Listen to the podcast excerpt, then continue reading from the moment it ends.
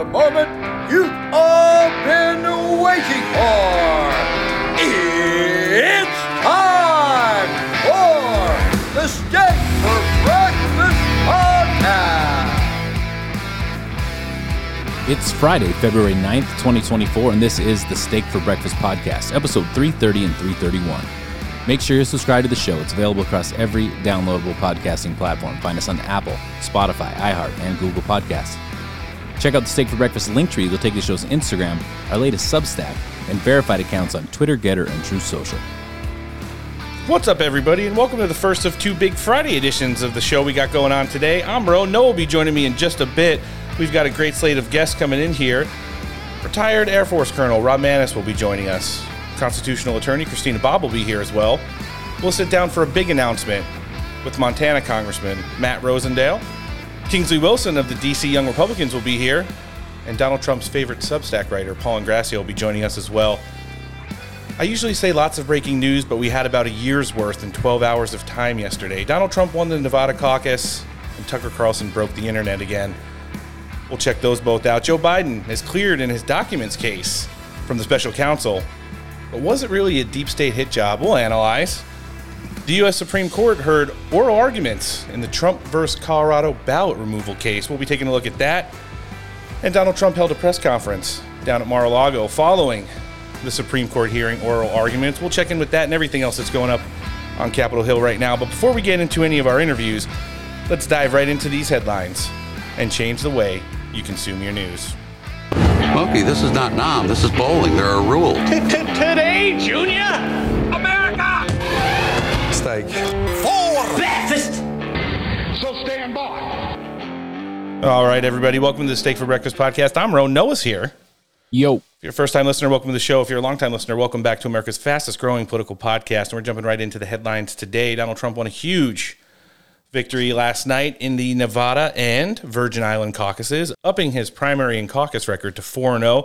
Noah, there was not going to be a case for anything to be made last night except a Donald Trump win and a grabbing up of all the delegates because no one else was on the ballot. Nikki Haley, we'll hear from her coping and seething later, decided to be in the primary held on February 6th, where she lost to none of the above. We'll, we'll hear from Donald Trump weigh in on that a little bit later as well. none of these candidates. Hmm. Amazing. When you saw how this all shook out yesterday, it was never going to be in question just how big. Last time I checked, it was around 98% of the vote in the Nevada caucus for the one other, I'm air quoting now, candidate on the ballot. And uh, Donald Trump had a major victory again in, in Nevada and the Virgin Islands. What do you think? Yeah, there was no way that there was going to be any other result other than Trump's just devastatingly epic fucking wiping of the table with anybody who was possibly against him in, in that particular part of the world. It's amazing. when you talk about a mandate that Donald Trump's gathering for himself, going state by state now, uh, an historic win in Iowa, a amazing turnout as far as Republicans go in New Hampshire, and now with the Nevada caucus and, and Virgin Island caucuses in the book, we're solely focused on South Carolina ahead of Michigan, and then Super Tuesday, where he will become the Republican nominee. But before we dive directly into this, Noah, I can't believe the amount of shit that came out across the newswire yesterday. You know, when I saw Donald Trump getting some wins at the Supreme Court after hearing oral arguments yesterday into that baseless case, the Colorado ballot removal one, you know, Joe Biden had a little bit of a day too. Uh, his special counsel gave a verdict, and uh, it was pretty damning, not just for his case against, you know, the fact that he took documents to his house, and we'll, we'll dive into this in our next news segment, but to his presidency and his legacy when you read between the lines of what the ruling was in this case. Yesterday was like one of the weirdest news days that, and we've been doing this for over five years now, that I've ever seen. What do you think? Yeah, it's wild. I mean, when when you when you think about what you would expect to actually happen in like a sane world, and then what actually happens in the real world lately, like whether it's politics or you know people protesting in Europe over agriculture, like it's just Sure. nobody had this on their bingo card. No, they certainly didn't. And uh, Fox News broke first yesterday in calling the race for Donald Trump out in Nevada. Let's hear it. Breaking news before I get to you, Mahek. We are now been told that the Associated Press has called Nevada the caucuses for President Trump. He will take all 26 delegate, elite delegates. At least that is the prediction. And when we get more information on this, we, of course, will bring it. President Trump there winning the Nevada caucuses, as we thought. No surprise here. The primary was on Tuesday, and you'll recall Nikki Haley came in like 30 points behind, no candidate particularly, so she lost to nobody. Gotta love that.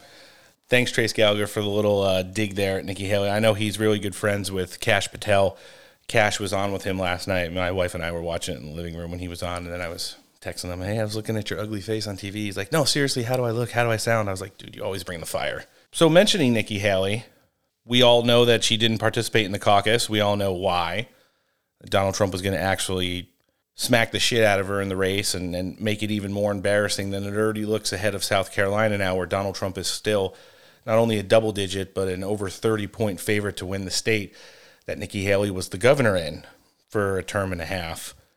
You know, she sat down with several people throughout the week and talked about why she didn't participate in the Nevada caucus. No, when you hear her excuse, and for all the shit that people have given Donald Trump over the course of the last three years now in regards to the 2020 presidential election, you're going to be pretty shocked to hear what she used uh, as an out to not participate. Let's hear it. Does that situation Nevada hurt a little bit? No. I mean, Nevada, it's such a scam. They were supposed to have a primary.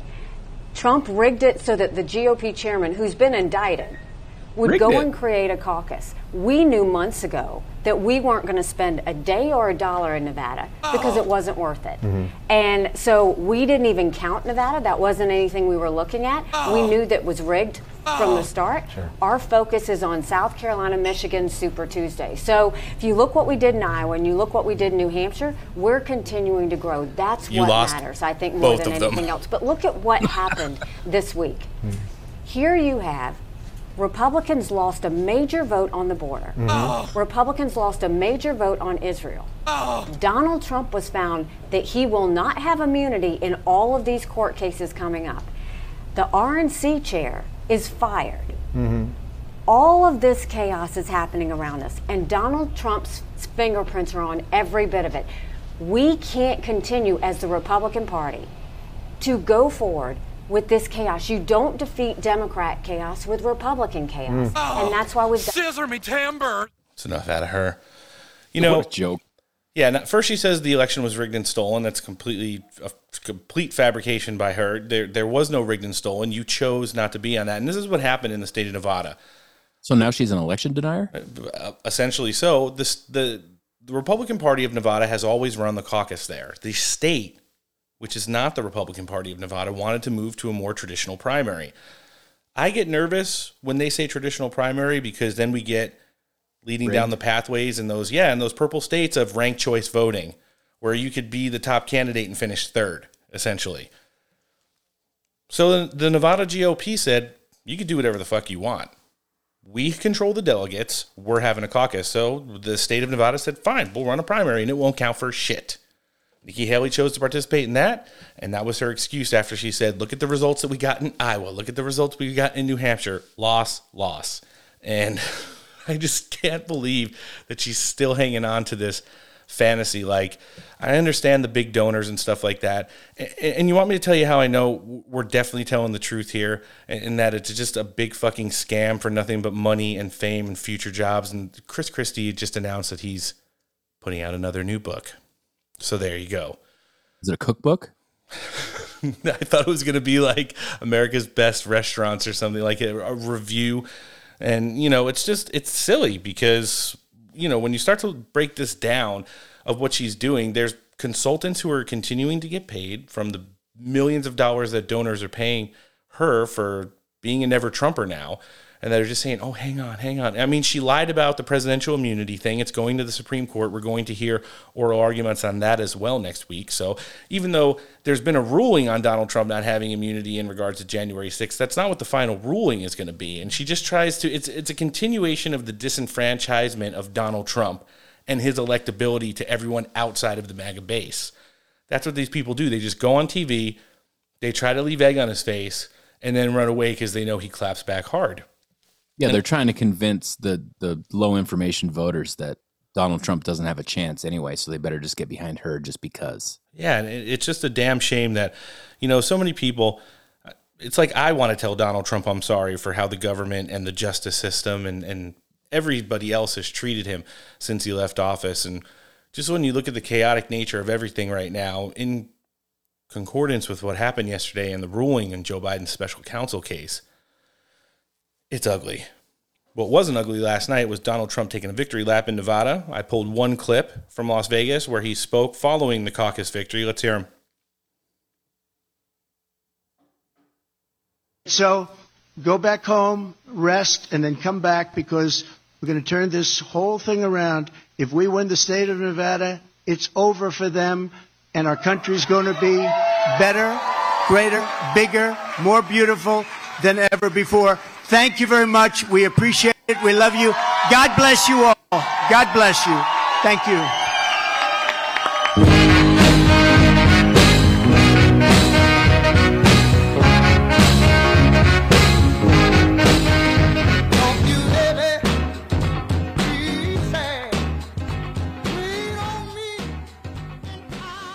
Had to get a little bit of Donald Trump dancing in there that set up Nice. that mental image for our listenership. He was flanked by Governor Doug Burgum of North Dakota and his wife, who have been big supporters on the trail since he got out of the presidential race as well. I think he's going to make a fantastic Secretary of the Interior or the Energy Secretary or the Secretary of Commerce in the next Trump administration. And it's good to see him out there towing the line. Kash Patel was also there. I'm sure Ric Grenell was there as well. Kind of weird, though. You know who appeared in the back of the room? Who? in a tracksuit that was kind Zelensky? of close. You hate him equally as much, and he gives him all the monies. Wearing like high water tracksuits, no C socks, and like kind of bulging diabetes ankles. Former disgraced Speaker of the House and Congressman Kevin McCarthy. in a tracksuit Yeah, it with was- his it- ankles showing. It was weird. Doesn't he know? Doesn't he know showing your ankles is a sign of weakness? Exactly. Oh man, like Donald Trump's up there, and it's almost right at that. Thank you, Nevada. We love you, Nevada. We'll see you soon. Boom, hit. Hold on, I'm coming. And then whoever was filming, I, I saw it on social media. They like were looking at Trump, and they panned across the whole room, and in the back of the room, standing there with his arms folded, was Kevin McCarthy, and they zoomed in to make sure, yes, it's Kevin McCarthy, and then back over to Trump as he's doing the little dance, and it was just kind of weird the way that you know he says he's going to support him in a, in a future administration. A lot of people think he's lobbying for a job. I don't think Donald Trump's ever going to let that happen. I see it being like, no, you know that iconic picture of Donald Trump like giving the big smirk while he's eating dinner with Mitt Romney, who wanted to be the Secretary Yeah. of State, and then he kind of like kicked him out of the dinner and basically told him to go fuck himself. yeah. Well, if, if history continues to repeat itself as much as it frequently does these days, then I could see Kevin McCarthy potentially being the Mitt Romney of 2025. Oof. Yeah. Going to be interesting to see how things shake down. Guys, wherever you're listening to the show today, no matter what platform it's on, hopefully it's Apple, but we're also on Google Podcasts, Spotify, and iHeartRadio. Make sure you're following the Steak for Breakfast podcast. Make sure we're downloading to your electronic device. Helps us out big time. Also on social media, Twitter, Gettr, Truth Social, and Instagram is where you can find us. Follow the accounts, hit the notification bell. We're going to switch gears a little bit because while Donald Trump was winning and SCOTUS was hearing and Joe Biden was losing, Tucker Carlson was breaking the internet again. Well over 100 million views just on X and released a day previously on Tucker Carlson's streaming news outlet now. He was in Moscow and sat down for a very long, very history based interview with Russian President Vladimir Putin. Noah, did you hear anything about this? Uh, I meant to go jump on and listen to listen to most of it, but of course got busy and didn't didn't get to see it yet. So I'm looking forward to hearing uh, the little excerpts that you've curated for the show today. you know, the memes that have come out. I can't even listen. It starts off with Tucker Carlson just asking like a generic question about the war with Ukraine. And Vladimir Putin essentially leads into it with Now, listen, if I can just have between 30 seconds and one minute, I will give you a brief rundown of Russian history regarding this issue. And then I'm listening, and he's like, back in 1880 something. And I was like, how the hell is he going to explain? Long story short, this is at like the three minute mark. Before Tucker could even ask like a segue question, Putin goes from like the three minute mark to the eight minute mark, Long story short, it's like 22 minutes telling the history of Russian everything from like the Russian nation getting baptized to the rise of the Soviet Union to countries that felt emboldened to claim their own countryship and what this point in time means. And every time Tucker Carlson tried to get like some commentary in there, Vladimir Putin said, Are you listening? Or would you like this to be a serious conversation or would you like this to be like one of your shows? And it was like Tucker Carlson quickly realized that he wasn't going to Tucker Carlson Vladimir Putin. And I don't want to say it was like complete propaganda, but if this was a guy making the case for himself and what's going on there, and, and he essentially set it up as like Ukraine is part of the historical motherland. This is a battle for the lifeblood of Orthodox Catholicism and the denazification of Europe. That's where he left it. And when you just listen to those stipulations and you take every other component, including the players, off the table and just read or hear those words, it doesn't sound as awful as everybody is making it to be. In addition to that, Noah, you know, so many people in the news, like the big time interviewers on all these shows over the years, you know, 60 Minutes and all the other big outlets where they're known for interview. Everybody from Barbara Walters to Dan Rather and everyone in between has sat down and interviewed Vladimir Putin or people adjacent to him. And it's just kind of uh, wild to see how much hatred Tucker Carlson has gotten. Everybody on social media was calling for him to be publicly hung, having his citizenship stripped. And they, Really? they dusted off some of the big guns. They, they know he's not the only person who's ever interviewed Vladimir Putin, right? Apparently not. And the first person that wanted to try and spread that smear of disinformation was none other than the Russian US relations reset button queen herself, former disgraced Secretary of State and failed presidential candidate Hillary Clinton. Of course, a day before the Tucker interview came out, she decided to jump on no other than MSNBC to talk about it. Let's hear it. The first American, I'll say, journalist uh, to interview Putin since the war in Ukraine began. What does that tell you about Tucker Carlson and right wing media and also Vladimir Putin? Well, it shows me what I think we've all known. He's what's called a useful idiot. I mean, if you actually read translations of what's being said on Russian media, they make fun of him. I mean, he's like a puppy dog. You know, he somehow has, after having been fired from so many outlets in the United States, he, uh, I- I would not be surprised uh, if he emerges with a contract with a Russian outlet because he is a useful idiot. He says things that are not true. He parrots Vladimir Putin's uh, pack of lies about Ukraine. Uh, so I don't see why Putin wouldn't give him an interview because through him, he can, you know, continue to lie about what his, you know, objectives are in Ukraine and and uh, you know what he expects to see happen. It's really quite sad that not just somebody like Tucker Carlson, who has, as I said, been fired so many times because he seems unable to, you know, correlate his uh, reporting know with what the to say. truth. Um, but also because he- it's a sign that there are people in this country right now who are like a fifth column for Vladimir Putin. And why? I don't know. I mean, why are certain Republicans throwing their lot in? Why are, you know, other Americans basically believing uh, Putin? Why did Trump believe Putin more than our 11 intelligence agencies? Hmm, I don't know. Do you have a working I theory I on do have a working theory.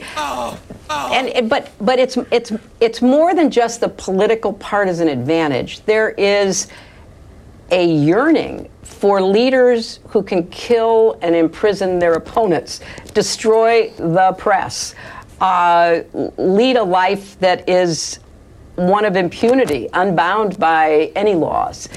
There's a yearning among certain people in our country for that kind of leadership, and I find that absolutely gobsmacking terrifying. Fuck you.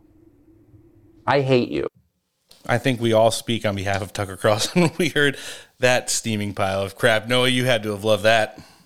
Uh, it's just so gross and just disgusting to listen to. Just heard, oh, he's just been fired so many times. And how many times has he been fired? How many times has Hillary Clinton been fired by the American people? Right? She got fired from the most important job in the history of the planet. So I don't know what she, uh, you know, has to say about that. But when you talk about this, this was big. I, I think you know when it's like, and some of the things that they talked about. The next clip we're going to hear, and and for our listenership that's only heard the podcast, you know, we don't have video. Uh, Tucker Carlson put this out in audio and video form as well. We're going to pull an audio clip of it. It, it is obviously through interpreter, so bear with us here. That's not one of us doing a really bad impersonation of Vladimir Putin, but you know, he made a couple. I would say I don't even want to say good points, decent points, and says that the decisions in the United States right now, especially when it comes to things like the war in Ukraine, these are decisions that are made by a ruling class, not by the president, not by. He's talking about this administration now. And I, you know, I, I think it lends credit to how much influence the lobbyist groups and things like the military-industrial complex have over control of the world. Let's hear it.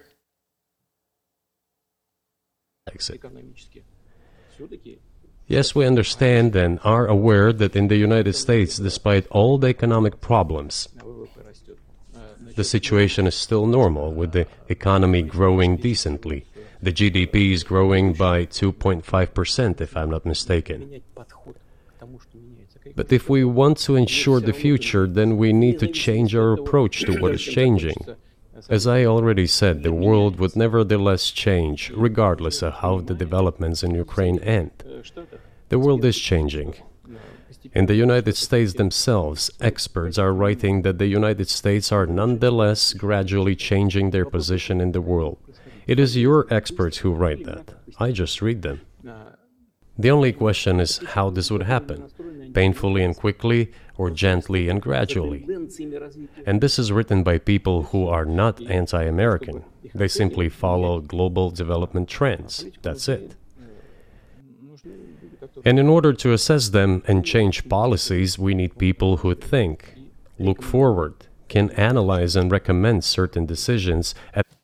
You know, my biggest takeaway from this whole thing, it was one two minute snippet between Tucker Carlson and, and Vladimir Putin when they were going back and forth, just talking about things. Do you realize that he hasn't talked to Joe Biden person to person in over two years now? I mean, why would he? He's not talking to the person who's in charge.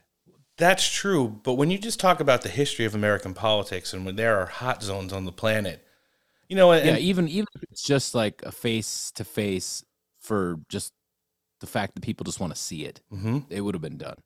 Yeah, and, and Putin was like, "Well, there there are still people at at very high levels of government who are in contact with each other, but you know, it, when you talk about them getting on a phone call and and being able to accomplish what Tucker Carlson did over the course of nearly two hours earlier this week, when essentially the greatest war in the history of the galaxy is being conducted on the Russian Ukraine border, it's kind of alarming to me, raises a red flag, not so much after seeing the special counsel ruling on Joe Biden's document case yesterday, which we're going to be talking about in our next news segment, but just in general, I think, you know, it is pretty alarming. We, we've seen Lloyd Austin off the grid. We know General Milley, Noah's favorite transgender general, leave office and and no longer serves in the government. And then when you talk about some of our, well, the rest of the military apparatus around the country right now, between Jake Sullivan and Tony Blinken, no one's ever going to rein Putin in. And, you know, we had that changing of the guard between the highest ranking military officials. Zelensky finally was able to get him out of there and probably moving himself a little bit closer to an eventual military coup if he doesn't change direction in what's going on with Ukraine right now. Well, it's been announced that Ukraine wants to take a different direction in what's going on in the war right now. So we, are going to see some movement there. But, you know, when they got off the case of Joe Biden, I, I think the outgoing part of that section of the interview was Vladimir Putin said, like, you know, where the U.S. is right now and what they stand for and how they act, they really don't have any business meddling in, in Russian and Ukrainian affairs. Let's hear it. Do the United States need this? What for? Thousands of miles away from your national territory. Don't you have anything better to do? you have issues on the border, issues with migration, issues with the national debt, more than $33 trillion. You have nothing better to do, so you should fight in Ukraine? Wouldn't it be better to negotiate with Russia? Make an agreement, already understanding the situation that is developing today? Pretty wild. He just kind of lays it out there. We can have peace in the region, or we can continue to do what obviously isn't hurting him. He, he talked about everything from like how America used to dominate the global market in just every single aspect except energy, and now they've dropped like nearly 14% over the course of the last couple of decades. Uh, how more worrisome China should be to the United States than Russia, but they continue to ignore and empower them. They talked about the rise of the BRICS nations and how there's now dueling economies on the world, and, and there's a chance that the dollar might not be, you know, used in everybody's energy trade anymore. And there was a lot of stuff that you just don't hear in the mainstream media because they've demonized Putin so bad. And I'm not saying, listen, the guy's a ruthless killer. He's a dictator and a tyrant to like the definition textbook. However, you don't want these wars to go on forever because the only thing that's happening at this point is all of our military equipment is either getting destroyed or sold on the black market that we send over there, and people are dying. I mean, no, you have to agree with me there. Nothing fruitful is going to come out of this because when you just look at the numbers at the end of the day, everyone from Colonel Macgregor now to the mainstream media is starting to finally come to terms with the fact that over 500,000 Ukrainians have died, including over 250,000 people that were in their military. And then on top of that, all the Ukrainians that have basically just hit the ejector seat and bailed out of the region. Too. Sure. Like, I mean, how many people did they have? And how many people are dead? And how many people just vacated the country? And obviously, when Putin knew this this interview was happening well in advance, I'm sure, had had a lot of time to carefully curate what his responses were going to be. And yes, it, you know, we're the first to admit that there's probably a lot of Russian propaganda mixed into all that stuff. But at the base of it, he's he's right about Ukraine being, you know, historically Russian or not maybe Ukraine, but portions of the Ukraine Mhm. historically Russian. Well, portions of Ukraine are historically Hungarian too. And Tucker Carlson said, "Well, are you are you going to call Hungary and ask them if they're going to take part of their historical land?" He's like, "No, we don't talk to Hungary about that stuff. We're talking about this part of Ukraine. Yeah. It's got to stop. It's got to come. You know, John Kirby today at the White House press pool. No American should not. This is what he said verbatim. Americans should not believe anything Vladimir Putin says during Tucker Carlson's interview. They should remember that they are listening to Vladimir Putin, and nothing should be taken at face value. End quote. Gotta love it. But I did I did get at least one cope and seethe. You know, while everybody was talking about this and it was getting hyped up on social media last night, apparently the most trusted name in news, CNN, reached out to the Kremlin for comment. And the answer that they were given didn't sit well with the host. Let's hear it. Putin talks to an American friend. The Russian president turning to right wing conspiracy theorist Tucker Carlson to speak. Carlson's conversation with Putin is expected to be released momentarily. It is a conversation that the Kremlin is eager for the world to see. Well, why? For that, just listen to the answer from Putin's spokesman fawning over Carlson. We receive many requests for interviews with the president. There is no desire to communicate with such media outlets, and there is hardly any point in it. There is hardly any benefit from it. He has a position that differs from the others. He, Carlson, has a position that differs from the others. And so, while Putin sees no benefit in sitting down for an interview with a oh. journalist, he does see benefit from a conversation with Carlson. Cope and seethe. Yeah. Awful. The way that they kind of just listen, there was bits and pieces of information, and I'm not talking about all the historical bullshit they went down. You know, it was there was a lot of reading between the lines there, and you could tell that hopefully this opens up the doors to some ceasefiring and peace happening over in Eastern Europe right now because I think we need it. Just like we need Colonel Rob Maness, who's going to be jumping in with us right now to get our interview started today. Before we hear from him, let's check in with one of our partners. This episode of the podcast is brought to you, as always, by Man Rubs. Rubs, barbecue tools, blowtorches, t shirts, coffee cups, and all around barbecue related gear for you to make barbecue great again. can be found at manrubs.com and on Instagram, manrubs. Use the code STAKE15 for 15% off your order. All right, joining us first on the show today, the first of two big all new Friday editions of the Steak for Breakfast podcast. He's a retired U.S. Air Force combat veteran. He's also a survivor of the 9 11 terrorist attack on the Pentagon. I'm not going to say what show he hosts because I'm just about to reintroduce him back to the show. Colonel Rob Maness, welcome back. Thanks, man. Appreciate you having me on. Well, well, I'm still catching my breath from yesterday because we had about a year's worth of news in about 12 hours of daylight, and it was absolutely wild. You know, I was thinking after what seemed like uh, Donald Trump getting a big W at the Supreme Court yesterday, even though there hasn't been a ruling or a brief put out yet, you could tell by even some of the leftist judges there were like, mm, this doesn't really hold water in regards to keeping him off the ballot. I said, there's no way with the Nevada caucus last night that Donald Trump was going to be able to take all these W's into the weekend and completely dominate the weekend news cycle. And lo and behold, we, we had a lot of other breaking news come out during the day. You know, we saw the uh, Joe Biden special counsel ruling, followed by a really bad press conference, and you know some news out on Capitol Hill that that's showing how dysfunctional our government really is at this moment. So, Colonel, you do all these politics. You're dialed into just about everything going on. When you saw all this stuff just unfolding yesterday, how did it kind of register with you?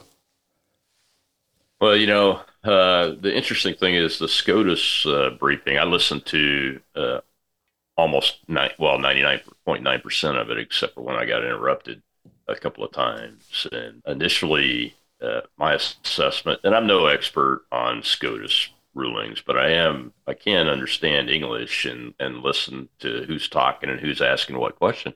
I'm like, well, this is probably going to be a seven two uh, ruling in Trump's favor. Uh, you know, but as you got towards the end of the briefings, and you have to be careful with this because sometimes the opposing justices will ask questions that make it sound like they're uh, on one side, uh, but they're really on the other. And I think they're just trying to get the opinion at, you know, to see what, what their folks are thinking. Correct. the cut. Yeah. You know, uh, but, uh, but I mean, he might, he's got a possibility of getting a nine to nothing uh, uh, ruling on that, you know. And, and, I said a while back that it should be a nine to nothing ruling because even Ketanji Jackson, uh, Marxist and, un, uh, and unable to define a woman as she is, has to realize that for the sake of the court and its credibility, that they have to go with the Constitution of the United States yep. and the law. Uh, uh, and uh, of course, there is no precedent. There is a, gr- a case, uh, I think, from the 1870s called Griffin, I believe, uh, that was decided by SCOTUS, but it didn't set precedent. Yeah, convenient, isn't it? Uh, that that talks about this issue. In that case, if you review it on its face, would be in favor of Trump being on the ballot in this uh, Colorado case completely thrown out, and that's what it should be. It should be thrown out by the SCOTUS nine to nothing and completely crushed, stomped in the dirt, spit on, and thrown in the toilet and flushed. Uh, because uh, uh those justices out there, even some of their leftist counterparts, uh, said that it was a stupid decision and it was unlawful uh, and completely against what the American people believe in when you read our doc, founding documents and our law constitution. Yeah, as you, you saw, know? just about each and every justice systematically go through not only the arguments, but the fact that there's been no charges brought against Donald Trump in regards to this matter, uh, which means there'll be obviously no convictions. So, you know, they're taking opinion based hearsay and feelings and emotion, and then having the most radical judges, attorney generals, state Supreme Courts rule in favor of this narrative. The only thing that kind of doesn't really worry me because Donald Trump is really starting to pick up steam. I think nationally he's just resonating with different types of people that he didn't in 2020, probably did in 2016. I don't know if all of the people that are kind of in tune to what he's bringing to the table now may have voted for him back then, but they're more than likely to this time around. But the thing is, is that the disenfranchisement of Donald Trump continues, not only just in his wallet for having to pay these ridiculously high legal fees, you know, tens of millions of dollars he's racked up in legal fees, and every single one of them is a witch hunt. Every single one of them comes from a corrupt court, judge, or district attorney. And when even you look at the special counsel cases, the, the January 6th one, which is the one that brought a lot of anxiety to people around Donald Trump when it was first brought out, even that's starting to fall apart now. And it all starts and ends with this ruling. Yeah, and, and, and, you know the case down in uh, in Florida, the classified documents Yep. case, uh, uh, is going to fall apart. I've said it from the very beginning. It's it's it, it's based on uh, rules of handling uh, classified information that don't apply to the president of the United States. Uh, it's obvious, uh, you know. And then this the, the second huge piece of news, uh, other than I, I don't know what percentage Mr. Trump got in Nevada, but I, uh, I've been calling for every state primary that we absolutely crush it, so that there's no question that there any other Republican like Never Nikki Yeah. uh, uh, uh, could be the nominee this year. I think it, the last number I saw uh, early this morning at like one o'clock was like 97.2 percent. Yep.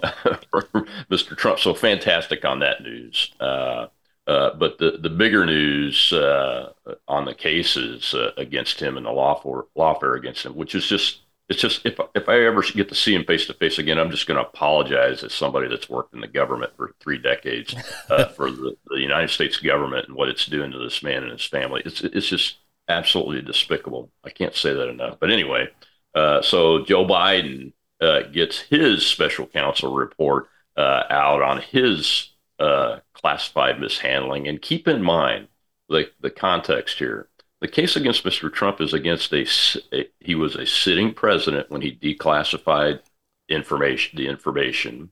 Uh, as a sitting president, he's authorized to collect his records and take him with him uh, when he, as he determines, and he's authorized an office with a sensitive compartmented information facility, storage facility, uh, to be funded and built uh, at the place that he desires it to be, and uh, uh, his documents that were rated were actually secured and even improved security based on the recommendations, not of the Secret Service, but of the folks at the Department of Justice and the National Archives uh, when they actually when they finally came in and rated him for publicity purposes uh, uh, and to try to interfere with this election. So the difference between him and Joe Biden is that's the president of the United States who has unfettered classification and declassification authority. If he looked at those boxes uh, in his office uh, on January 20th and said,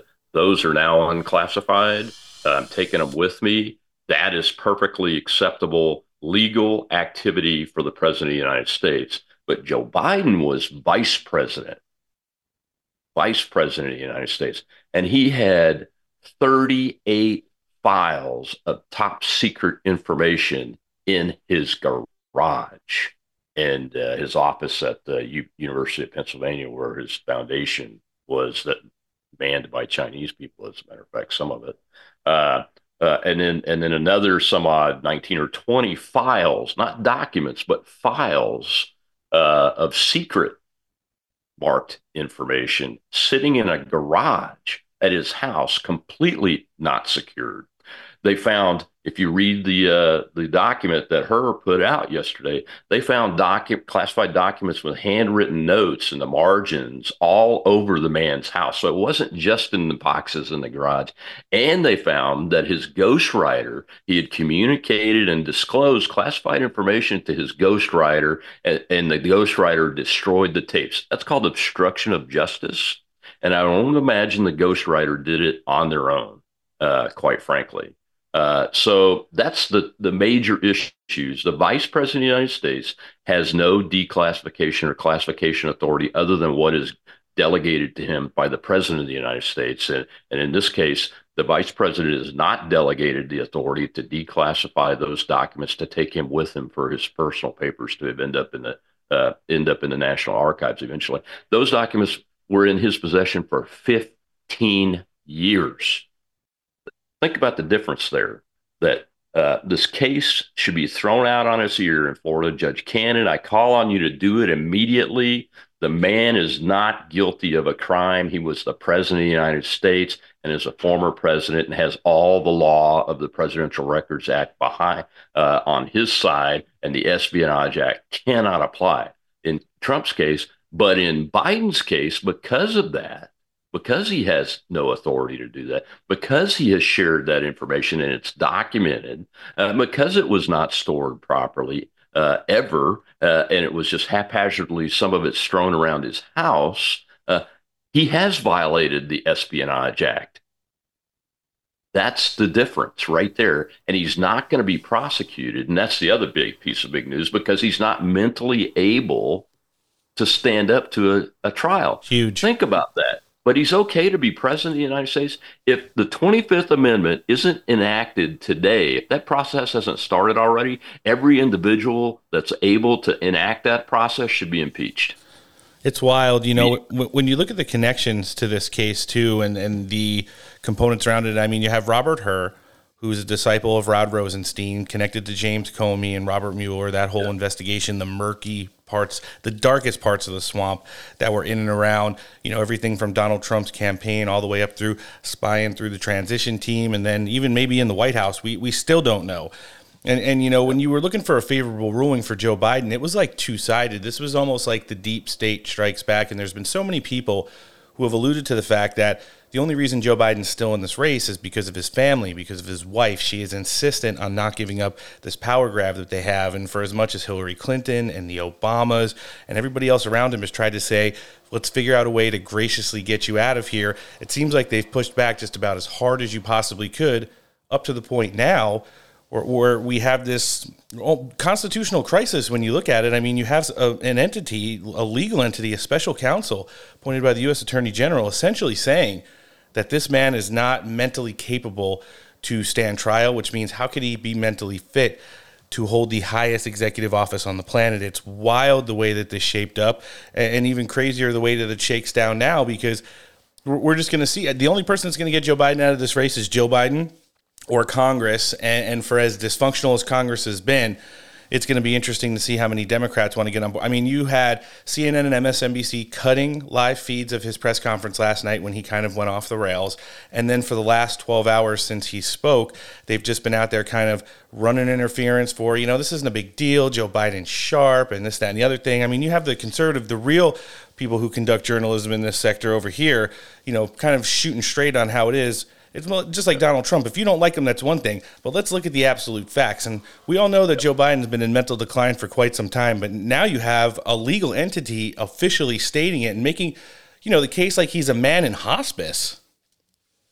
Yeah, uh, it's even worse than that, though. You know, this is the most credible, direct documentation that a group of individuals that is not elected by the people or the states of the United States of America is actually running the country from the executive branch instead of the president of the United States, which is the only position in this country that is elected by all of the states and all of the people to represent them and to control the executive branch.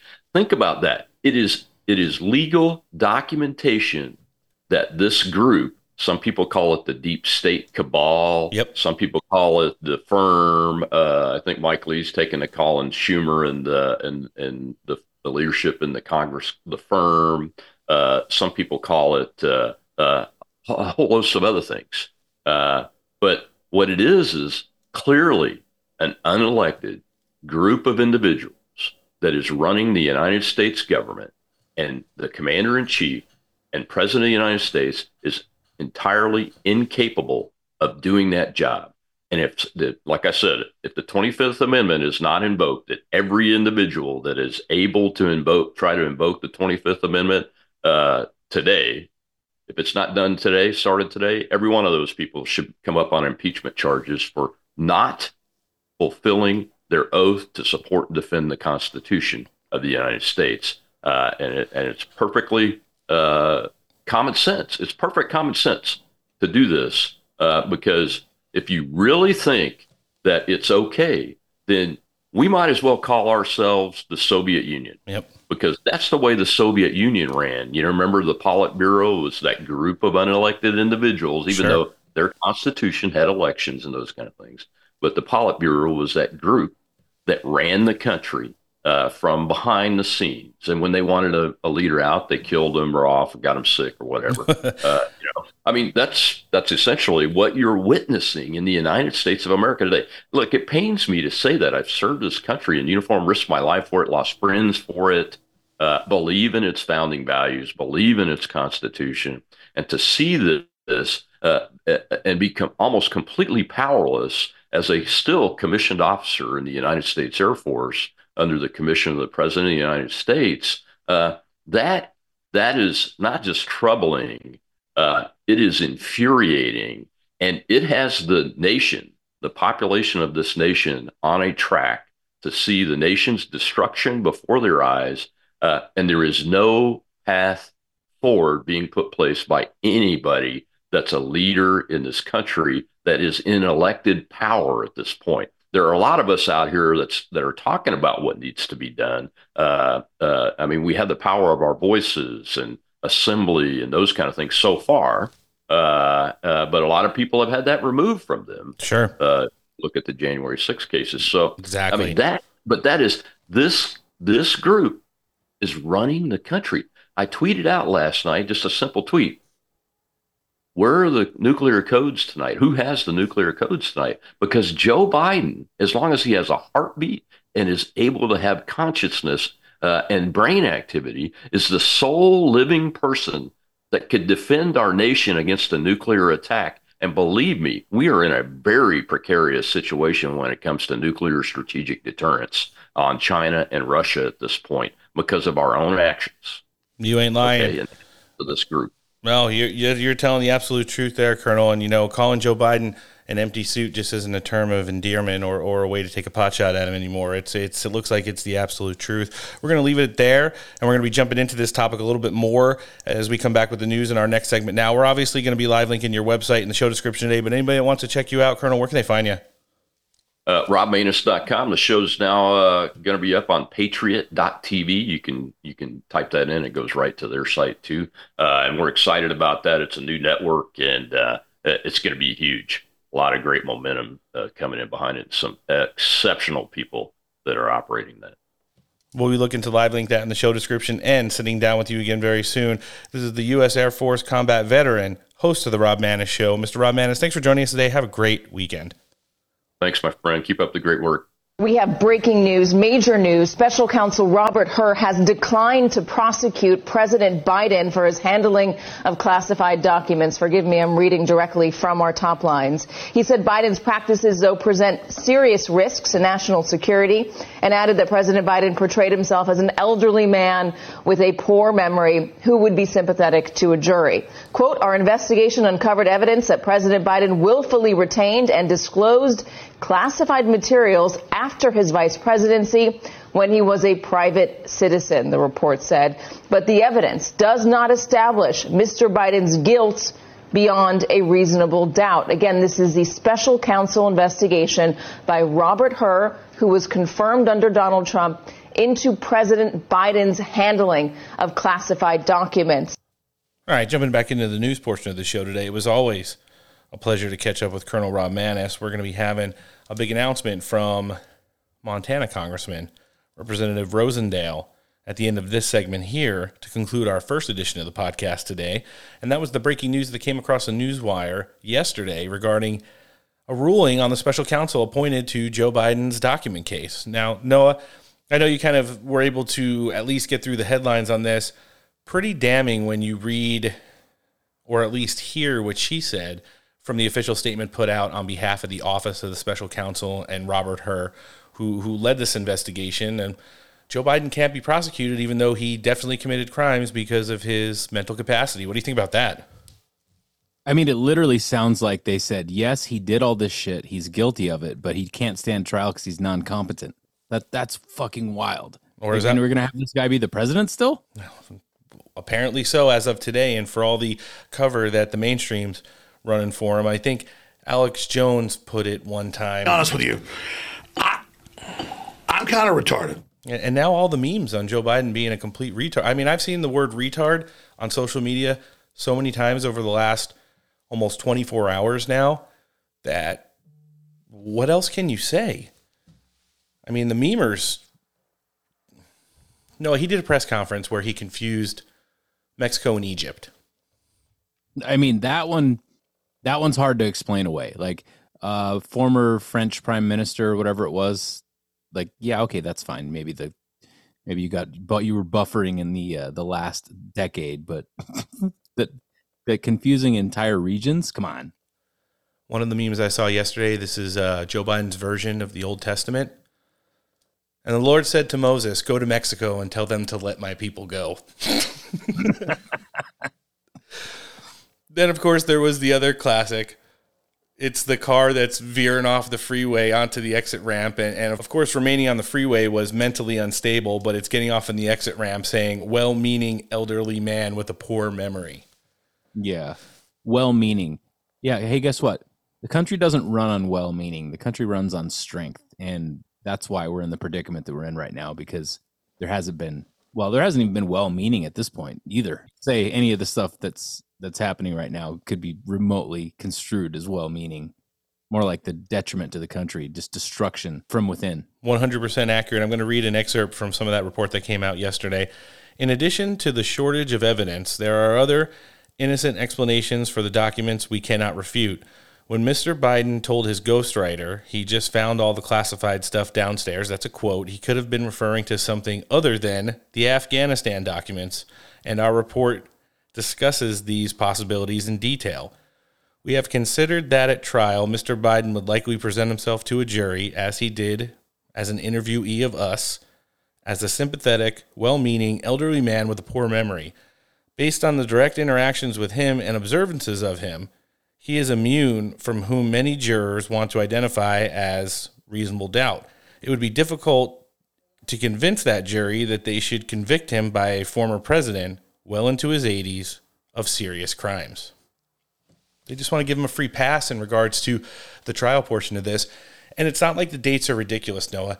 Joe Biden could not say what dates he served as the vice president to Barack Obama. That was less than eight years ago. In addition Yeah, to that, far away.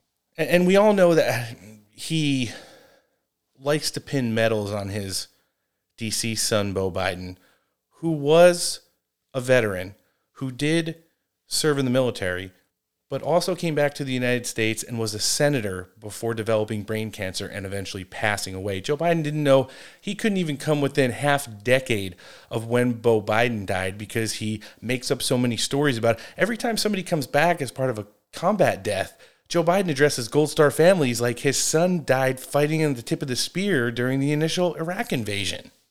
My son's in the coffin next to your son. Yeah.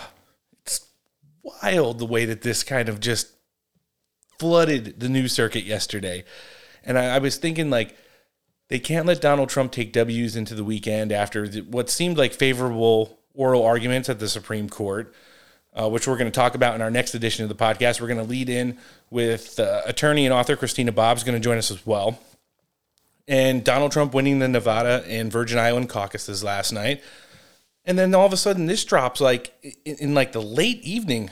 And then the worst thing possibly for Joe Biden could have happened. They have to get ahead of this. So what do they do? They go into his room, probably unstrap him from his bed, change his diapers, slap him around a couple times, give him some shots, and be like, hey, we got some bad news. You got to take your ass downstairs and talk to the country. They started the press conference at almost 8 p.m. Eastern Time, which is definitely well past any time you see Joe Biden out in public or doing anything related to his job.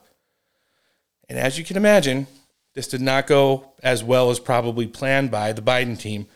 We're going to jump right into these clips right now, starting off with Joe Biden whining about some of the questions that were being asked about excerpts from this statement as part of the report that Robert Hur put out by the special counsel. Let's hear Joe Biden giving a statement regarding what he felt was the findings of the special counsel. There's some attention paid to some language in the report about my recollection of events.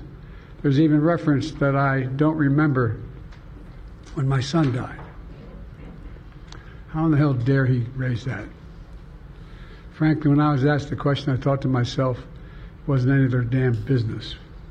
Let me tell you something. Right, right. Some of you have commented. I wear since the day he died, every single day, the rosary he got from Our Lady of. Oh, you forgot what what rosary? Every Memorial Day, we hold a service remembering him, attended by friends and family and the people who loved him. I don't need anyone. I don't need anyone to remind me when he passed away or passed away. Good God. Can you imagine his handlers standing in the wings for that? Just wanting to scream, Our Lady of um, whatever the answer was. I was going to say Guadalupe. No, he forgot the church or, or the saint. The name of where he got the no, he he forgot the name of where he got the Yeah. the rosary from. And, and then segued straight down to, I'll do it myself. I don't need And I didn't answer the question because I thought to myself, it's none of their business, even though it's fucking public knowledge. They were just making sure you knew, you fucking idiot. even though you were put under oath. Yeah. Fuck. Mm-hmm. Ugly. But no, that's that's not even getting into the juicy parts of it. Joe And, that- and was that his handlers actually thinking that that was a good defense, or is that him just going off the fucking teleprompter?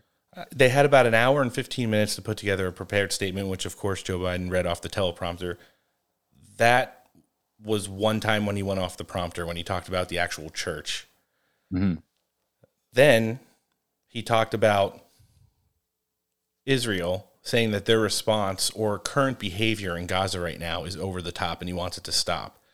And he said when he talked about the developing refugee situation there, he said he talked to the he said he talked to President Al Sisi of Mexico and said hmm. that he needs to open up his borders and allow in humanitarian aid. To which point, I think Mike Collins posted this morning Joe Biden's going to build a wall. Yeah, I saw that one. On the border of Egypt and Gaza and make Mexico pay for it and confuse the shit out of everybody. Yeah. but they would get to a question and answer portion of this after the prepared statement. And the first question he took was from Fox News' Peter Doocy. It was quite a heated back and forth, not as heated as the second one, but let's hear this one first. Something the special counsel said in his report is that one of the reasons you were not charged is because, in his description, you are a well meaning elderly man with a poor memory. I'm well-meaning, and I'm an elderly man, and I know what the hell I'm doing. I've been president. And I put this country back on its feet. I don't need his recommendation. It's How totally bad out. is your memory, and can you continue as president? My memory is so bad. I let you speak. That's uh, that's that's my memory has gotten worse, No, Mr. look, President? My memory is not good. My memory is fine. My memory. Take a look at what I've done since I become president. Oh, God. None of you thought I could pass any of the things I got passed. How'd that happen? Kevin McCarthy. No, I guess I just forgot what was going on. Yeah, you didn't do anything. You just got led around, fed ice cream, and just undermined everything that was good about the country. Ever since it happened, you know, we've told everybody in our listenership, Joe Biden said it so well himself. Hey, listen, Jack, no refunds. We're stuck with this. and I think today, we're still Friday on the West Coast out here on the Steak for Breakfast podcast. I think Joe Biden, the first lady, is in. If this is the way it's going to go down, it's fucking let burn it down, burn it down mode. Double the weaponry to Ukraine. Yeah. Completely condemn Israel, one of our strongest geopolitical allies in every way, shape, or form. And listen, I wouldn't be surprised if they wanted to forcefully take back Shelby Park at Eagle Pass at this point. Send in the National Guard, handcuff them all, lead them out, and call them traitors to the United. I fucking burn it down. Put them in the wing next to the January 6th people. Exactly. Exactly. And, and but, but actually, like, don't feed them though. Mm, even worse. Yeah. We did get ridiculously crotchety and off the rails. Remember Angry Joe Biden from the 2020 presidential cycle? You remember when we used to call him the angry clone? Mm-hmm. well, he did his best impersonation of that one last night. Let's hear it. Share classified information. I did not share it. With your ghostwriter. With my ghostwriter, I did not. Guarantee you did not. But the What special counsel said in well, no, report he did did. not say that. Okay, He did not say that. But, Mr. President, one Well, of the. let, let me Okay, answer your you. question. The fact of the matter is, what I didn't want repeated, I didn't want him to know, and I didn't read it to him, was I had written a long memorandum to President Obama why we should not be in this, in Afghanistan, and I was of this multiple pages. And so what I was referring to, I said classified. I should have said it was should be private because it was a oh. contact between the president and the vice president as to what was going on. That's what it is referring to. It was not classified information in that document. Oof. That's all you need. It's now like 8:17 p.m. last night and Joe Biden's like literally screaming at reporters and slamming his hands on the podium saying like they're reading questions quoting Robert Hur's report on what happened during this investigation and Joe Biden's just saying And he's saying it's not what happened. it's not what happened. And here's the thing: it, it apparently Joe Biden. It looks like he was writing a book, maybe some memoirs about his time, you know, in the Senate. writing shit. Well, that's what the ghostwriter was for, Noah. And you know, the special counsel was confused why there was so much commentary on the sides of these classified documents, and it's because probably going for historical accuracy. Joe Biden was orally confirming or adding commentary to what was the contents of these classified documents. And apparently, somebody that worked for Joe Biden or the ghostwriter was making notes as part of this book that they were collaborating on. And they were making them on the copies of the classified documents that they had. Yeah. yeah. Foot, footnotes and commentary in in the margins of classified materials that was taken back from Joe Biden. And it's not in Joe Biden's handwriting, I'm assuming. Well, they, they were a little vague when it came to that point, but when they asked him about it, he, "Uh, I don't know where that came from. I, I said all the classified stuff's downstairs, Jack. Corn Pop probably took it. Hmm. Yeah, good old Corn Pop. Did you look at the trunk of my car? Joe Biden's been hiding all day. And you see the interference already. Joy Reid on The View, leave Joe Biden alone. Kamala Harris, this is a political hit job. Senior advisors for the White House team, Joe Biden's team that's around him all day, changing his diapers and feeding him ice cream and jello, saying that, you know, the special counsel came to the conclusion that Joe Biden won't stand trial and they leave it at that. They're, they're trying to confuse the American public. Joe Biden committed literal crimes here. Yeah, you can't have it both ways. You can't be like, you know what, he's not going to have to stand trial, and that's it. We're good. No, you have to. You have to show that okay, he's not going to stand trial, but the reason he's not going to stand trial is damning for his presidential run. It is. And, and here's the deal by overplaying their hand and by trying to get cute and saying, like, oh, Merrick Garland, we are going to appoint a special counsel to President Biden as well. Now, even if some bullshit DC federal court or Jack Smith led special counsel, which I don't think is going to happen in this case that's being oversaw by Judge Cannon, a Trump appointee down in Florida, figures out a way to convict President Trump in this, the Supreme Court is going to roll it up in a ball and Kobe it into the wastebasket. Literally, because it, listen, if Joe Biden is going to stay president and try to run for reelection after that report, you think they're going to hold Donald Trump accountable for things that technically he was still the president when it happened, and technically he was still privy to that information based on the proximity of how he left the Oval Office and what went on as he was transitioning into Mar-a-Lago. It's a courtesy that has been granted to every president on the planet since they started providing oversight on this stuff from the National Archives. South Dakota Governor Kristi Noem, who watched this in real time with Jesse Watters on his show, provided some commentary on this shortly after Joe Biden went back to sleep. Let's hear. Special Counsel Robert Hur, who just said to the American people that the president has issues mentally, uh, hazy memory, and diminished faculties. Your reaction? Well, I think Dana pretty much said, you know, my thoughts exactly is that they have to know. Every staffer should know what they're dealing with, whether it's a candidate or a president, is what's their strengths, what's not their strengths.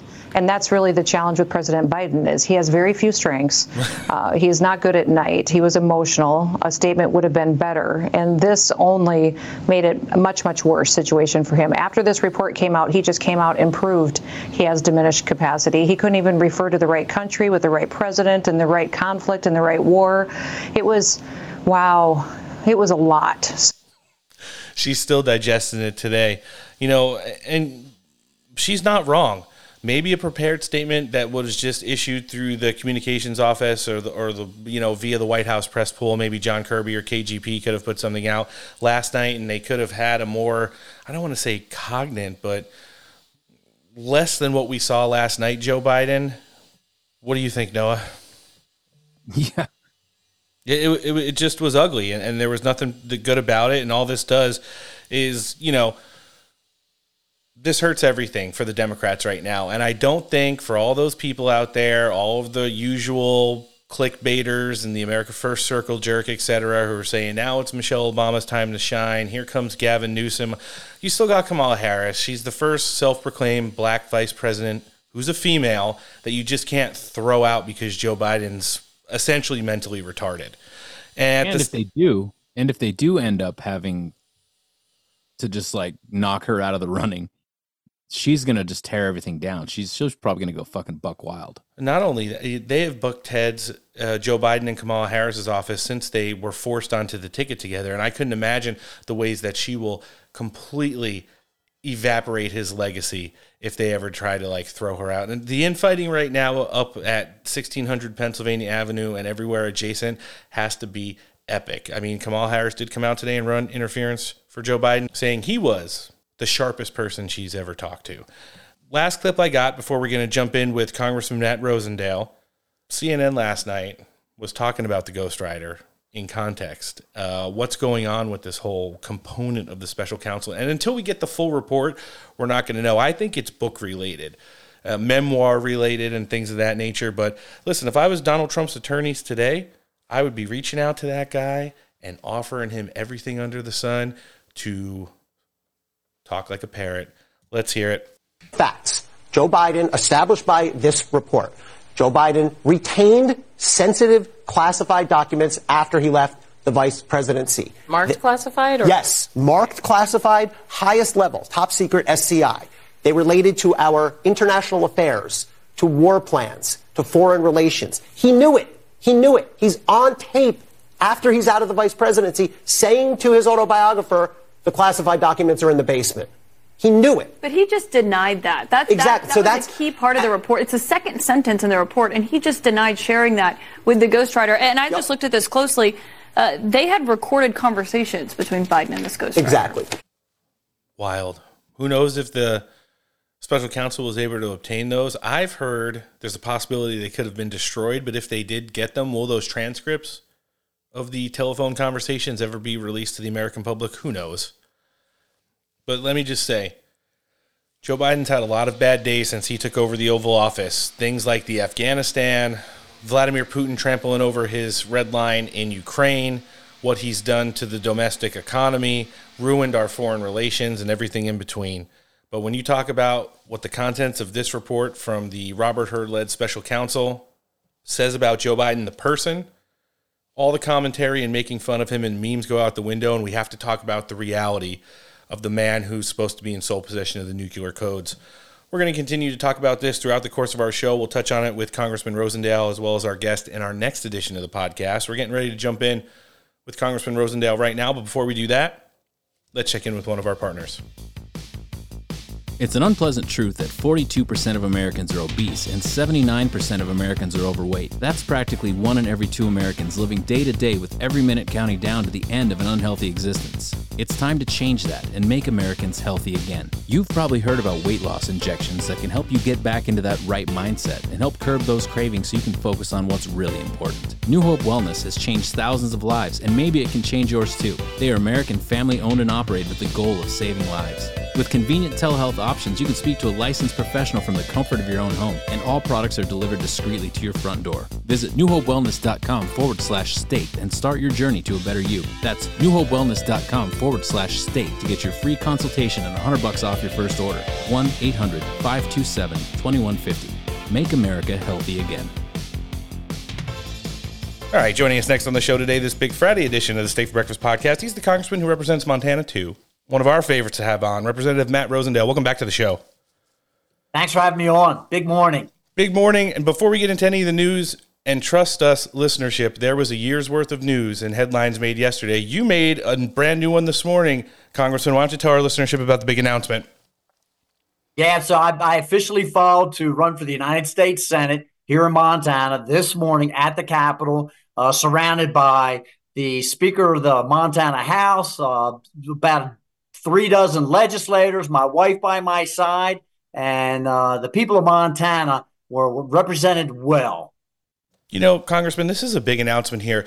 We see such a favorable Senate map for Republicans heading into this election cycle. We see some of the longstanding rhinos, never Trump senators leaving. We see Mitch McConnell slowly losing his grip on power in the Senate. So many more senators are willing to speak out on leadership right now after all of these bad decisions, you know, everything from the border to supplemental funding and everything in between.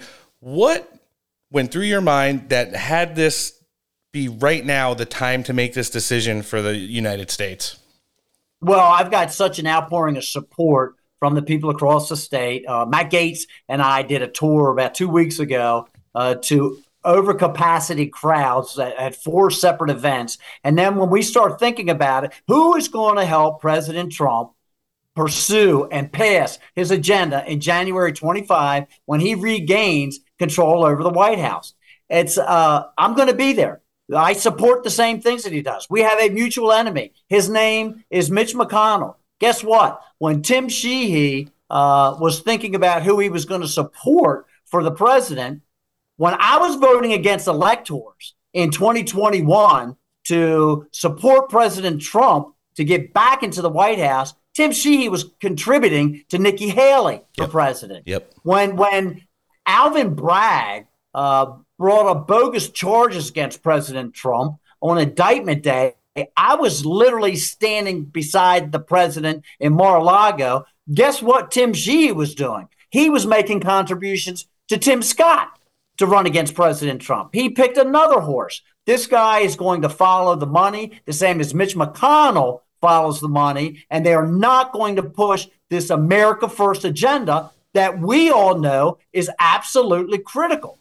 It's wild to see how this, the, not only the Senate map, but just the the laying of the land when it comes to politics right now, and how it seems like. Listen, if you told me at the beginning of the year we'd be today and everything that happened already has happened, I would have probably not believed you, even after all the stuff that went down with COVID. But you know, when when you talk about your primary challenger right now in Sheehy, and then the bigger picture, which is Jon Tester, the guy that we have to get out of there, you know, I, I think the way Mon the people in Montana have reacted to not only what you've done as a congressman in the House of Representatives, but potentially what you bring to the table. It seems like it's pretty good fuel to the fire that's going to make this uh, quite a heated primary, to say the very least. Well, what people understand is that I serve the way that I campaign. Um, I, I have actually gone out there and taken those difficult votes. When it was time to change the rules in the House of Representatives, uh, I stood up with a very small group of individuals and demanded that we were able to get regular order restored to the House, to have 72 hours to review legislation, to have single subject legislation, to make sure that we had the motion to vacate the chair uh, restored after Nancy Pelosi had removed it. And guess what? We ended up having to utilize that motion to vacate in order to remove Kevin McCarthy because he sold us out because he gave Joe Biden a debt ceiling that was a basically $4 trillion additional debt on top of the American people. He passed legislation with more Democrat votes than he did Republican votes. And I demonstrated that I, I was willing to stand up and call him out for that and remove him for doing that. And, and so when Mitch McConnell and the Senate leadership see someone who is that principled that is willing to take that kind of a risk, it horrifies them. They are anaphylactic. They cannot believe that something like that might be in the United States Senate. And then you combine that with Mike Lee and Rand Paul and Ted Cruz and Ron Johnson, and all of a sudden they've got a group of individuals that could absolutely change the course of Senate, which means we will change the course of history and we will be able to pass President Trump's agenda. I think that's the biggest there there. You know, uh, uh, people we've tried to condition our listenership, Congressman. You know it. You know, for for as much as just the conservative enjoyers of politics like to go out and hit Congress for all the stuff that they either do or don't get done. We we try to explain on so many occasions, and then we bring so many of you guys in from the House of Representatives and even the Senate with, you know, some of the senators coming in here every once in a while to join us, and just how this is a vote based system. Two of the three levels of voting are in control of the Democrats right now, so legislatively it's going to be tight, but future wise, there's a lot of optimism for the ways you guys. You mentioned it already. You changed the rules in the House. That sets a whole new precedent for the next session of Congress, and that has your fingerprints all over it. And then there's, you know, the things with Donald Trump coming back, flipping the Senate, retaining the House, have all three branches of power. Boom, Agenda 47 gets passed a lot more streamlined than it would, let's just say, if Democrats took the House back next year. So all of these things are important. And then when you look at the groundwork for all the stuff that's been laid out now, I do want to touch with you on a couple of items. We are going to have, and got a confirmation yesterday from the office of Steve Scalise that he will be returning to Capitol Hill next week. So as you guys look mm-hmm. on the prospectus of getting over the finish line regarding the Alejandro Mayorkas impeachment and, and getting that W for House Republicans in this session of Congress right now, do you see or anticipate any other speed bumps along the way heading to that vote, most likely on Tuesday? I don't think so. Uh, they've had a, a, pretty good count on the impeachment for Mayorkas, and I think that once we get Steve Scalise back in there on Tuesday, that that will pass. Um, it's going to be interesting again to see what the Senate does. Fact is, uh, we're I'm the 51st vote in the United States Senate. Yep. Once Joe Manchin retired, we know that West Virginia is going to become Republican. Okay, so that means where is the next Republican vote that we are likely to secure in the United States Senate, and I am that vote. And so that is going to put us in that good position. What do we have over the next six months in the House? I think that hopefully we can get this FISA legislation straightened out. I am I am so disgusted by watching our uh, intelligence agencies and to surveil American citizens and have been able to go ramshackle uh, through people's telephone records and their email records. We must reform FISA to, to see the, the FISA and the NDAA attached to each other and then passed. Uh, basically gives the intelligence community the ability to, to conduct this surveillance upon every American citizen. And then, because of the way it was written, the NDAA gives the United States military the ability to snatch you up, take you to Guantanamo Bay, lock you up, and, and hold you in detention for an unlimited amount of time without charges or representation. We've got to restore this. And, and that is why the House needs to start using the power of the purse strings to rein these bureaucratic agencies in. It's the absolute truth, and it's a long time coming. And, you know, I think – focusing on stuff like the FISA and, and, stripping down some of the absolute garbage that's in things like the NDAA is, is an awesome goal for you guys to be setting up for the back end of this session of Congress. And then when you look forward to some of the bigger items you might be taking on, you know, there's looking to be some more uh, open hearings and investigations into the Joe Biden impeachment inquiry. Congressman, last thing I want to touch with you on after yesterday's ruling from the special counsel led by Robert Hur, where you know, they found Joe Biden guilty of crimes related to these classified documents and materials he took to his house. I think anybody who starts to deconstruct where the documents were, that there was notes and margins of the doc. Joe Biden was writing memoirs or a book, and whoever his ghostwriter was, he, he probably wanted to make sure he was historically accurate when referencing these things. Now, I don't know if that's what he used all of the classified documents for, but anyone who knows politics understands that's probably the premise that he used to have these at the time. But when you talk about the mental competency that was referenced in multiple parts of this uh, interview that was conducted over, you know, months into this investigation where Joe Biden can remember dates, times, family members, what years he was the vice president of the United States. I'm pretty sure that Speaker Johnson and the rest of Congress is going to be looking at this.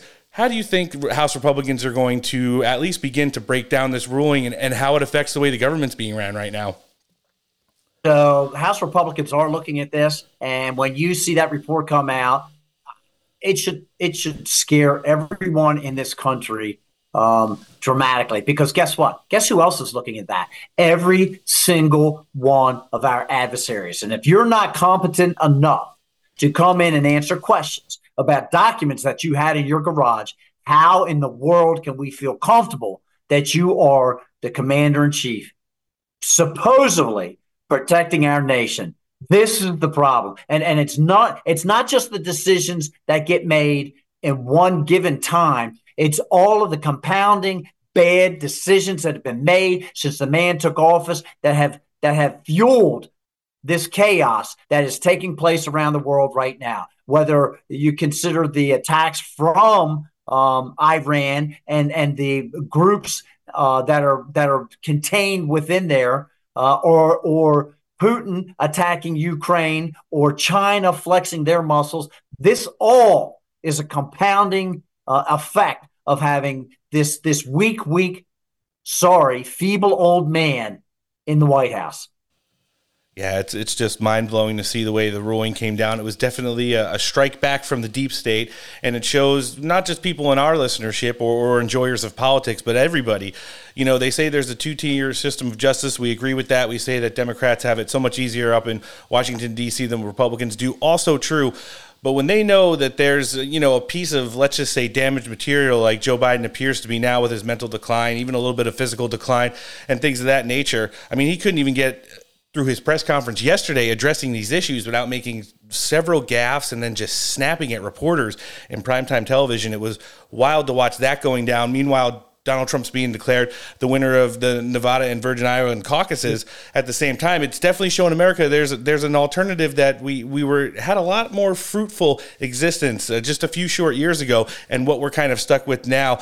But as you see this kind of sh- shaking down in Donald Trump's success heading into this general election cycle, which by Super Tuesday it will be the general election cycle. You think President Trump's just going to absolutely steamroll his way back to the White House in November?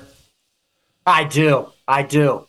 Uh, I'm going to do my part to make sure I deliver Montana for him. Not that he's going to need any any assistance. That's going to be a, a 20 point victory here. But uh, the people of Montana will support him. The people across the uh, the flyover country will support him. And I, I think at this point, you're even going to see Wisconsin. I think you're going to see Georgia. I think you're going to see Arizona. I think you're going to see them finally come to the uh, uh, realization that, wow, things were going pretty good when we had Donald Trump in the White House, and they're not doing so well now. Maybe we better get back to it. Those Rust Belt states are looking at Joe Biden every time he starts talking about electric vehicles. Standing outside in a picket line for 15 minutes does not mean that you're going to have your job in a second Joe Biden administration. I think a lot of people in Michigan and, like you already mentioned, Wisconsin and places like that, they understand that. And I think they're all kind of gravitating towards President Trump. But we are going to be gravitating our listenership to is your website today. We always link the congressional website in the show description. We're going to be linking your Senate candidacy website in the show description today as well. Matt, where can we find you on social media? We want to direct everybody to check you out and help you out. Please do. Matt4Montana.com. Matt, F O R Montana.com. And remember, your listening audience, I don't have the corporate support. Mitch McConnell has has basically uh, declared me enemy number one uh, across this nation. So I'm going to be dependent upon all of your listeners that can can help us with 10, 15, 25 dollars. That's how we're going to fund this campaign with the, the real uh, people across this nation, not the white collar folks, not the blue collar folks, a lot of the no collar folks. That's what I'm going to be dependent upon. I need your support. And we'll be looking to give it to you. This is the congressman representing Montana, too, who's looking to be the next senator in the Big Sky State. Representative Matt Rosendale, thanks for joining us on the show today. Have a great weekend. Thank you so much for having me on.